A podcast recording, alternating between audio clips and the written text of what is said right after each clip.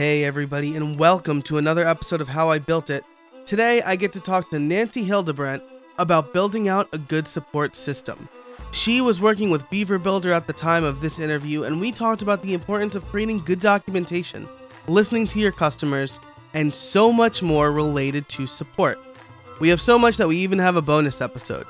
We'll get into all of that and more, but first, a word from our sponsors. This season of How I Built It is brought to you by two fantastic sponsors. The first is Liquid Web. If you're running a membership site, an online course, or even a real estate site on WordPress, you've likely already discovered many hosts that have optimized their platforms for a logged out experience, where they cache everything. Sites on their hardware are great for your sales and landing pages, but struggle when your users start logging in. At that point, your site is as slow as if you were on $3 hosting. Liquid Web built their managed WordPress platform optimized for sites that want speed and performance, regardless of whether a customer is logged in or logged out. Trust me on this, I've tried it out and it's fast. Seriously fast. Now, with their single site plan, Liquid Web is a no brainer for anyone whose site is actually part of their business and not just a site promoting their business. Check out the rest of the features on their platform by visiting them at buildpodcast.net slash liquidweb. That's buildpodcast.net slash liquidweb. It's also brought to you by Jilt. Jilt is the easiest way to recover abandoned shopping carts on WooCommerce, Easy Digital Downloads, and Shopify. Your e commerce clients could be leaving literally thousands of dollars on the table, and here's why 70% of all shopping carts are abandoned prior to checkout. Yes, you heard that right. 70% of shoppers never make it to checkout. And that's why you need to introduce your clients to Jilt. Jilt uses proven recovery tactics to rescue that lost revenue. It's an easy win that lets you boost your client's revenue by as much as 15%, and it only takes 15 minutes of your time to set up.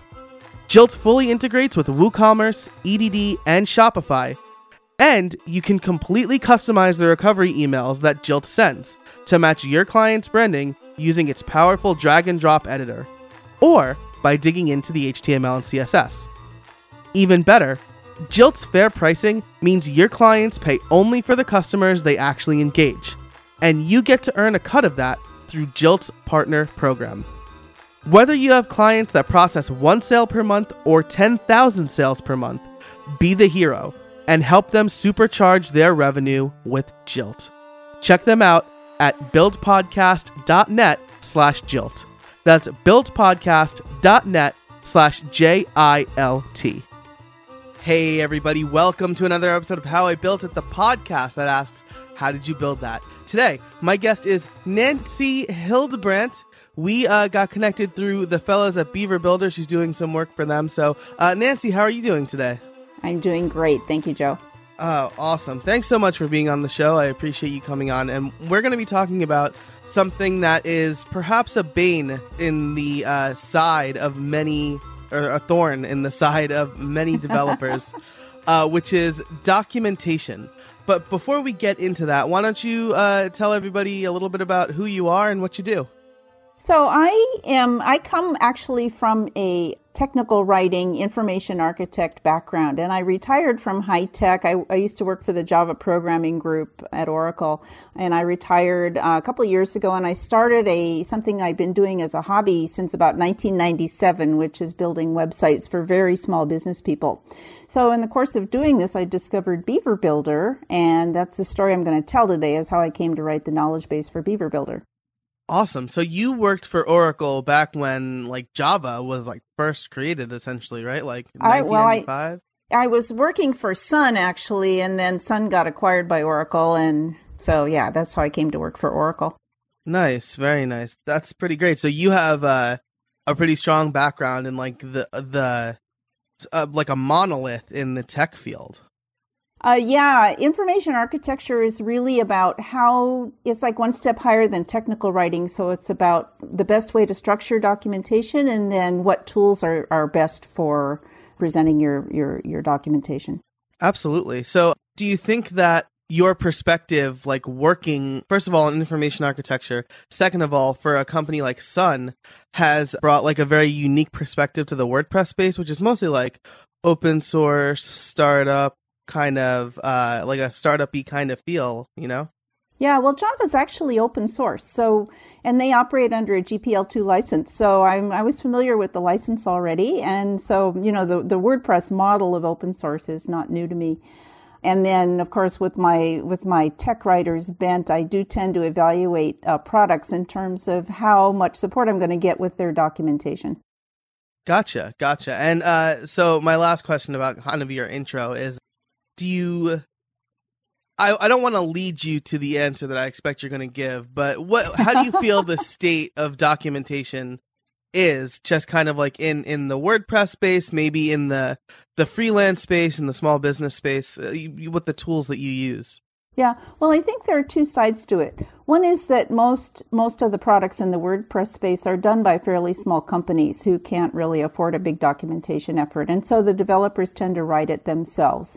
You know, some are more interested in it, some are less interested in it. Uh, some know more about it, some know less. On the other side of the coin, if you know the famous acronym RTFM, read the effing manual. Yeah, yeah there i mean documentation should be a last resort. If your product were perfectly designed from usability standpoint you wouldn't need any documentation. It would just be apparent how to use it. But that's never the case. So documentation sort of fills in the gaps. And so when i write documentation i expect that users will exploit just about every other resource before they'll finally resort to going and looking for some written help. And I and I would like to talk about the difference between video help and, and written help. And I can do that later in the tips if you like. Yeah, that would be great when we talk about kind of like building documentation because I know I do a lot of video work and written work. Yes. But uh, so I'd love to just kind of talk a little bit about that. But I love sure. what you said there. Documentation should be a last resort, right? When you buy a car, it's not like you read the manual before you drive it off the lot, right? You intuitively know how to drive the car. Exactly. But if it comes time to change that flat tire, you'd better right. have that manual in your glove box.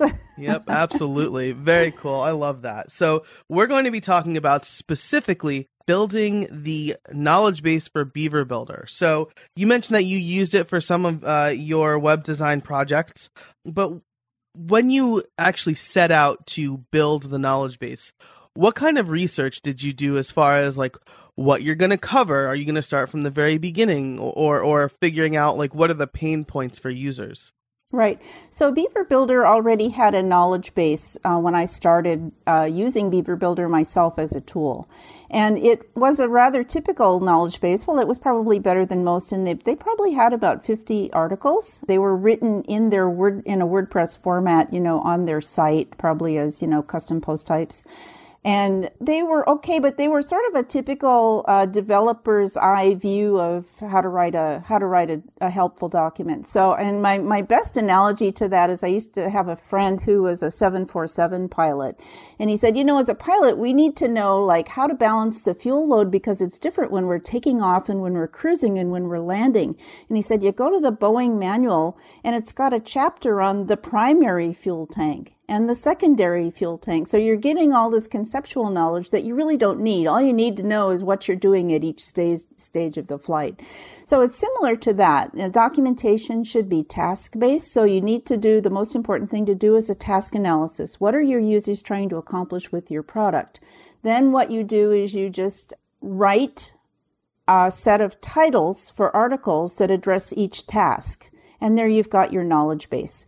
And for anything that users would need to know conceptually that they don't have from that, then you write a few conceptual articles. For example, we have an article on, you know, you can't you can't use page builder in beaver builder to build archive, you know, archive documents, archive web pages.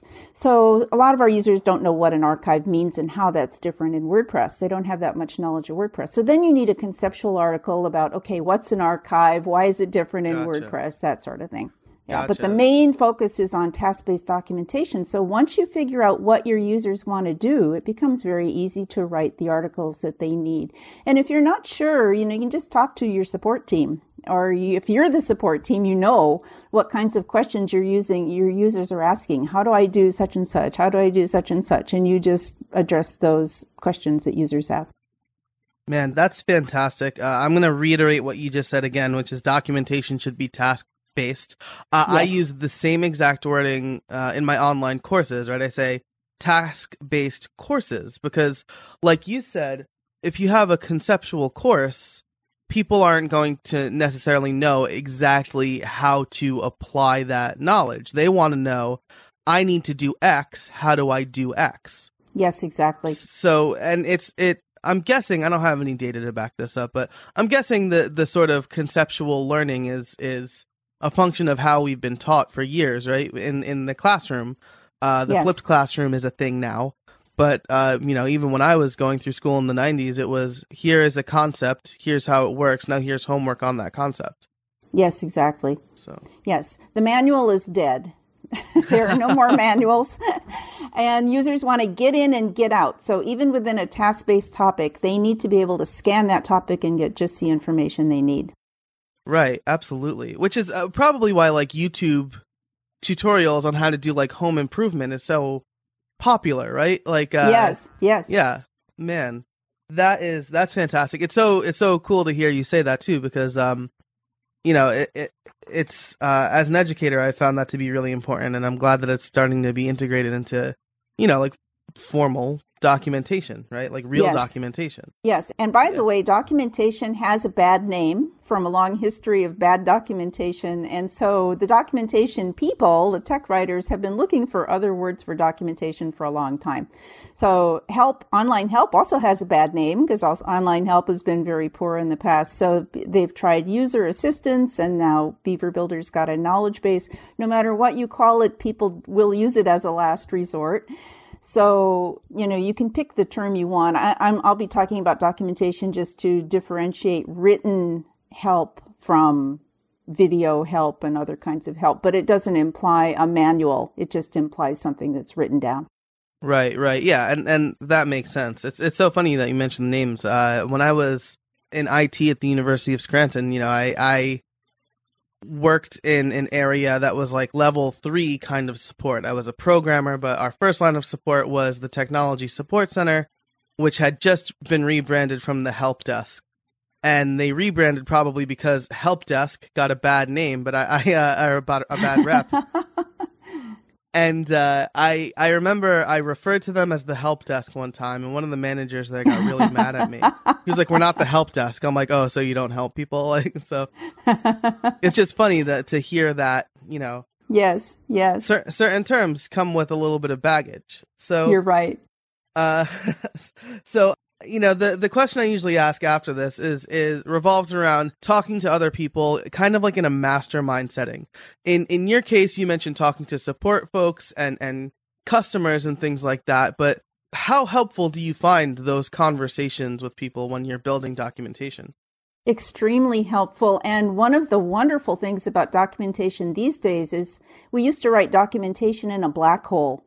You know, we'd imagine the customer, we might do a couple of user studies, but we'd imagine a customer and then we'd write for that imaginary customer and then we'd never get any feedback about it. But now with social media, I mean, Beaver Builder's Facebook page has over 10,000 members at the moment. So I get immediate feedback on what I write. I can say, Hey, I put this new article out there. What do you think? And they, you know, they tell me and or they say i searched for this in the knowledge base but i couldn't find it and i say well what'd you search on and then i can add that search term and so on so that kind of immediate feedback where i can keep tweaking and fine tuning the documentation is invaluable Man, that's so uh, again, that's another great point, right? Because I mean, people building software today probably don't have a really good perspective on what it was like doing things uh, like cut off from the actual user, right? The people that you were aiming to help. yes But you know, we when I was in grad school, we kind of talked about like user stories, and we would invent these users, but they were still just inventions, right? Like we never we never got to the point of talking to actual users. Exactly, because that's time consuming and costly. yeah. and then and then I also interact with the the support team a lot at Beaver Builder. They're they're great because they come they're very interactive and they come to me and say, "Hey, I'm getting a lot of requests for, you know, this particular problem. How about if we write something about this and I can just point them to it?" in the knowledge base. So then, I mean, that's when documentation really starts to make you money. When you start being able to reduce your support costs because people are saving time by pointing people out, you know, to the to the appropriate article in the knowledge base, then you, then you're really saving something. Yeah, that that's a, a, fantastic point. You're essentially support for support, right? Because uh, when when I talked to the guys at Give WP, they talked about how important their support team was for getting insight into customers, not just for the um for the help aspect of it, but for the new features aspect of it. But what you said is, pardon the pun, right on the money. You're creating a knowledge base so that support people don't need to spend an hour researching a topic for somebody, right? They could just say, oh, this article does that. And they don't have to keep writing the same answer over and over. And, you know, the more you write it, the more you tend to abbreviate it, and then you're leaving out steps that people might need to know. So, you know, then you're, then you've got the back and forth. Well, I didn't understand what you said about this. So this way they just say, oh, okay, here's your problem. Here's the article on it. Go do it. Done. Man, that's great. That's I want to talk about that just a minute because the the kind of psychology of support, I feel like I it's never come across my desk or come across this podcast, but you're right. If you do a task over and over and over again, you're probably going to take shortcuts here and there where you feel you can make them. But when it comes to support, it's it's not just you doing it over and over again. It's somebody that's seeing that problem for the first time. Yes. So you shouldn't you shouldn't take those shortcuts. I mean, going back to the classroom, that's why the your math teacher would teach you the long way and then the short way, right? Yes. They wouldn't just teach you right. the short way. Right. So that's the beauty of the task-based articles that they're short, they're very specific, and hopefully, you know, support can use them and and just just as a pointer. Yeah, that's and as you said, uh, a good knowledge base, good documentation will end up saving you money, especially if you have a support team where you need to, you know, you want to handle as many support requests as possible without cutting corners. Yes. No, I, I, do. I mean, I do have some tips later on if uh, if we have time when we get to it about um, you know if you're very small and you can't really afford documentation, what you can do. So. Oh man, I love that. Well, let's uh let's move on to the title question then, and then we can get into the tips because that sounds amazing, and it sounds like it'll be really great for this audience in particular. But sure. let's talk about uh, how did you build the knowledge base at Beaver Builder? And uh, I think we hinted at this a little right. bit from a from a conceptual point of view, but uh, the actually creating the documentation, what was that like? Right. So the way we got into it is I saw a message from the Beaver Builder team on Facebook saying that they were hoping to beef up their knowledge base. And so I wrote them what's called a pain letter, where I said, okay, here's what's wrong with your knowledge base, and here's how I can make it better. And here are my credentials to prove that I know what I'm talking about.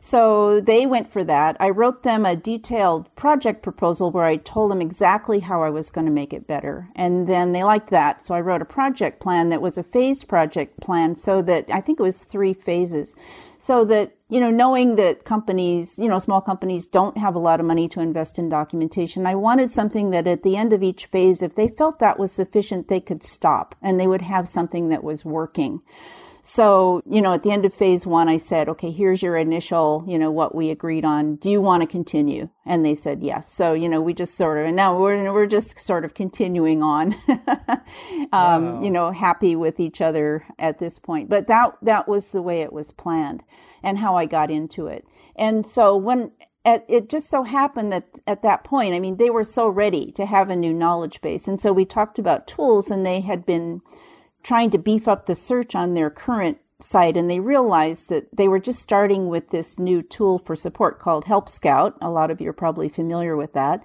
And Help Scout has an integrated docs knowledge base where it makes it very easy for support to find the topics and integrate the links into their support tickets. And it also sort of gives you an infrastructure because it has the whole setup for writing individual articles and then categorizing those into categories and collections and then you can it has a related articles area where you can put in related links to other topics and when if you change the titles of the topics or whatever all those links automatically adjust so that part and it has killer search so that part that aspect of it was really nice.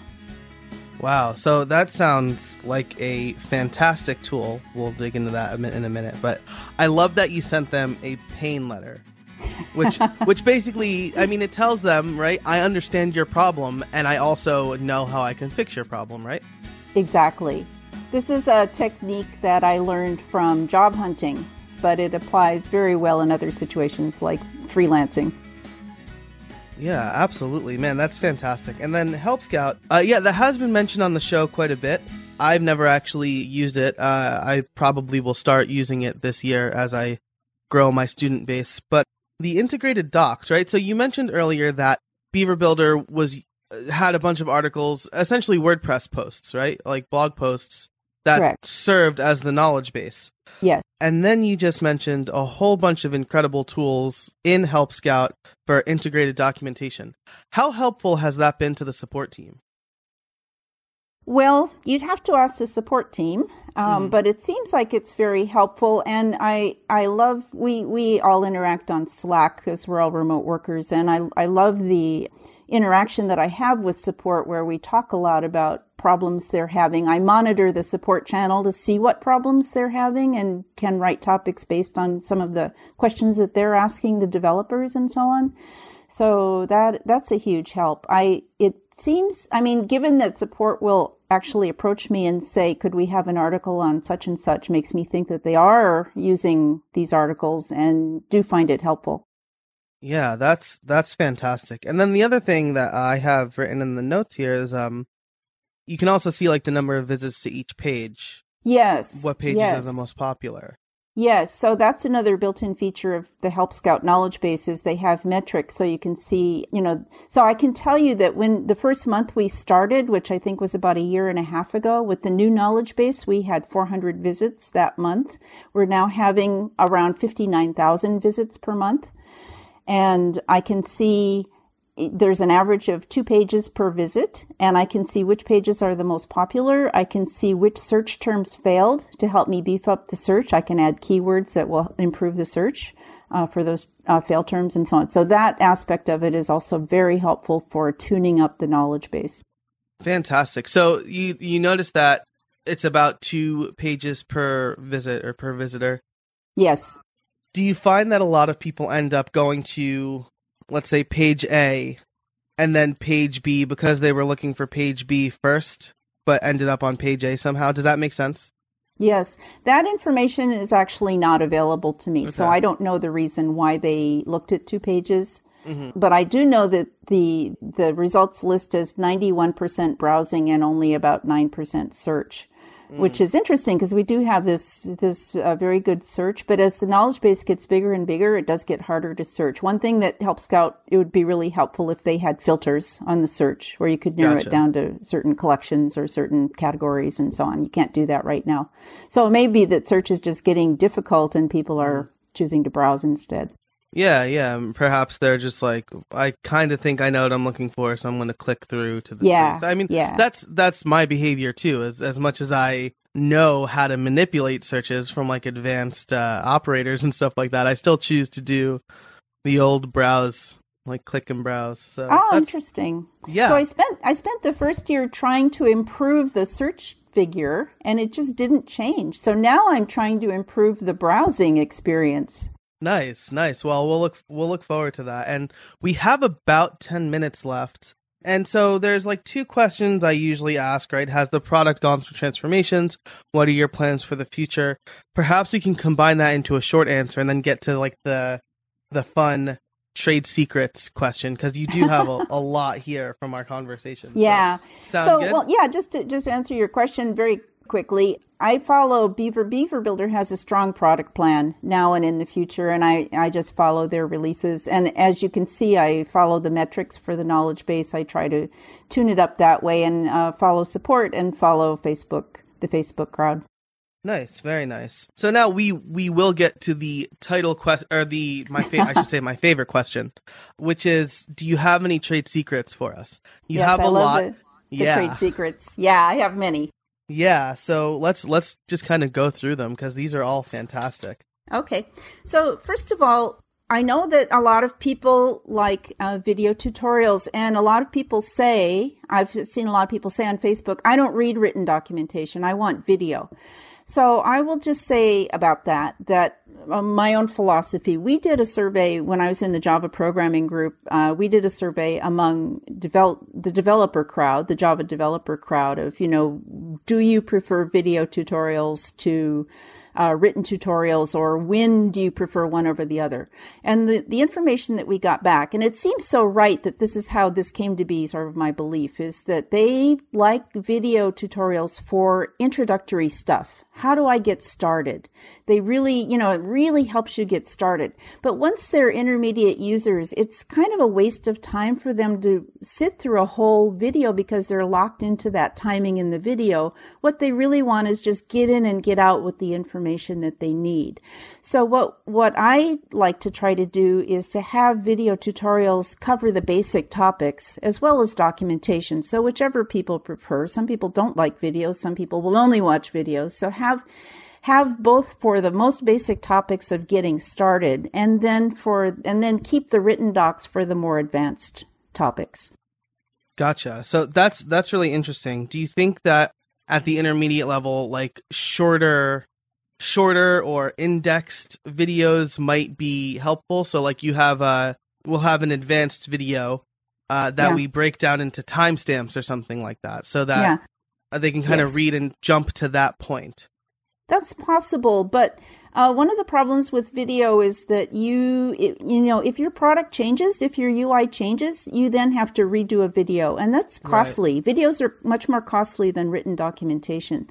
Um, the other thing is, and I have this point later, is there's an 80 20 rule in documentation where you focus more on early beginner users, beginner to intermediate. And for more advanced users, they're going to find the answers that they need doing Google searches in forums and also like for example, Beaver Builder has a very large and enthusiastic community of people who love to produce videos on various you know specific topics so whatever our knowledge base doesn't cover you can often find it elsewhere with a video search but those people are not necessarily trained in doing very well thought out well structured you know basic documentation so that's really i think where our strength should be Gotcha. That and and you know to the same point, you can't exactly skim three minutes of a video, right? If it's three minutes, you have to. Exactly. Right. So on that same you know, you mentioned have the video, have the written documentation. Uh, I've seen this before. I've thought that I could do this before, but it ended up like making more work for myself. Uh, have the video, get the transcript, and make the transcript the written documentation. I thought that that would totally work for me, but it it didn't work for me because my conversational cadence in a video is very different from something I would write out formally and instructions that I would want people to follow. Do you find that that's the same? It's the kind of the same. That's very interesting. So what you often see with you know non-trained writers is they they tell the they might tell you how to do something, but they tell it like it's a story rather than as a you know uh, like a numbered procedure. So you you tend to see a lot of phrases like now you're going to want to go ahead and do this mm-hmm. or now you're going to want to do that and oh by the way you should have set this up to be such and such before you started. So if you're skimming you know if you're scanning trying to scan quickly a procedure to figure out what you need to do that's not very helpful. If you have numbered procedures first of all it kind of forces you to put things in a time order you know, any prerequisites, you know, first do, you know, no, if you ever have to say, oh, by the way, it means you've got it ordered wrong. Mm-hmm. And with numbered procedures, you know, with people who are more advanced and, and they can skip a lot of steps, they just say, oh, I don't, I know how to do that. I know how to do that. I know how to do that. And they can get to the meat of the, what they're trying to do very quickly. Nice. Nice. Very nice. That makes sense. I, I love that. Cool. So uh, we've talked about videos and written documentations. What uh what other kind of trade secrets do you have for us? What's the next thing that you wanted to mention? Right. So I'd say we talked we touched on this a little, but if you're going to write the documentation yourself, the best thing you can do is to do that task analysis where you're figuring out what your users want to do with your product. Then just take each of those questions that you figured out and write a title for that. And that that there's your knowledge base Right, you know, just write a every every title that you wrote for a question becomes an a topic and that topic is task based and it should be either procedural steps or it should be a code sample if you're writing for developers one of the two. Don't tell it like a story. And then if there are any concepts that you in the process of writing that any concepts that you think need to be explained before your your uh, viewers can understand what you're talking about, then you add a conceptual, either a, a, short conceptual background at the beginning of the topic or, or a longer conceptual topic. And that's your basic doc set. And if you're, if you're going to hire someone to do this, first of all, you know, it's hard to hire a writer and just expect that they're going to take this sort of information architecture overview of your documentation.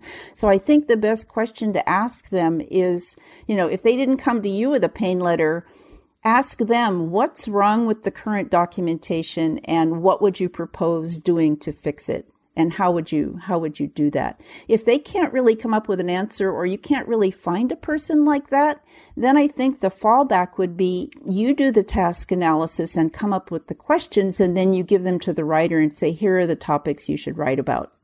And then the writer can do a better job just you know filling filling in the content for each topic Gotcha. Yeah, that makes sense, right? You don't expect somebody on day one of a job to be able to do that job perfectly either. So you want to make sure that they have the right domain knowledge, the right background knowledge to properly teach. Because that's essentially what you're doing in documentation, right? You're right. teaching people how to right. use your product. Right. So since you you have an education background and a training background, do you have any tips for documentation? I mean, you've had a lot of experience with documentation too, I'm sure. Yeah, flipping the script. yeah, uh, so I think I the thing that I say the most is is it really comes down to like empathy for the user, which is something I think a lot of developers have a hard time with based on my personal experience. And that empathy comes from the things that you talked about, right? Like talking to the users, talking to the support team, doing a task analysis because all of those things will help you understand where the user's head is at. And then if you do that, when you write your documentation, you write your tutorials or you do your videos, you're not going to you're going to use the right language, right? I see a lot of people say, well, you know, just click posts, add new. Using the word just or obviously or things like that kind of put down the user, right? They wouldn't be watching your video or reading your documentation if it was easy to them. So, you know, my tips are more from a yeah. like a kind of a feeling standpoint, right? You, you want to make yeah. sure that you're making the user feel comfortable. But everything that you said is so important in getting to that point because, uh, you know, I, I know a lot of people say, "Oh, it's easy, just do this." If you're explaining the task to somebody, then it's not. It wasn't easy to them. Yeah, you know? that's a really good point. Yeah, I like yeah. that. so, aside from that, I the thing, the, my process for writing documentation of videos is I will, uh, I will do something and then I will write down exactly what I'm doing. Uh, so usually what I end up doing for my video tutorials is I'll go through a task, I'll write down the steps, and then I'll undo it all so I can record the video tutorial. Oh, interesting. Yeah. Yeah, so that's a good technique. Yeah. Yeah. I like that. It's a, it's a lot of work, but like you said, making videos is pretty costly, right? Like if I was doing written documentation, I could take a screenshot before each step. With the video, it's a little bit different because you got to do the task and then undo it. So yeah. Cool. So my, I, I guess my final thought is I've seen cases where documentation makes the difference between whether people buy a product or not. I don't think that necessarily is, I mean, a deciding factor for the majority of people, but I do think it becomes very important in keeping your customers. If you have good support and good documentation, that's what's going to keep them loyal. That is great. That is a good point to end on. I do have a few things left here though, so maybe we'll do. Uh, I'll I'll end the episode here. And uh, Nancy, if you have the time, I'd love to keep recording and we can release that as kind of like a bonus part, if that sounds sure. good to you. Yeah, sure. Cool. Well, Nancy, thank you so much for your time. I really appreciate it. It was totally my pleasure. What a great conversation with Nancy. I strongly recommend everybody who creates a product or is thinking about creating a product, uh, think about your documentation and your support. We've mentioned this on other episodes of the show, but good support documentation means a better and more efficient time for your support team. And thanks again to our sponsors. Make sure to check out Liquid Web for managed WordPress hosting. I use them on all of my important sites. They are that good. They're over at buildpodcast.net slash liquid. and they'll give you 50% off your first two months just for being a listener. If you want to save your client or yourself money through abandoned cart recovery, check out Jilt. I've been using them for the past few months and I am a huge fan of their service and their support. You can find them over at buildpodcast.net slash jilt. For all of the show notes, head over to howibuilt.it slash 77. If you like the show, head over to Apple Podcasts and leave us a rating and a review. It helps people discover us. And finally, as I teased earlier, uh, we do have a bonus episode with Nancy talking about hiring and how to get hired and things like that over on our Patreon. Head over to patreon.com slash howibuiltit. You can pledge and support the show yourself for as little as $1 a month. And until next time, get out there and build something.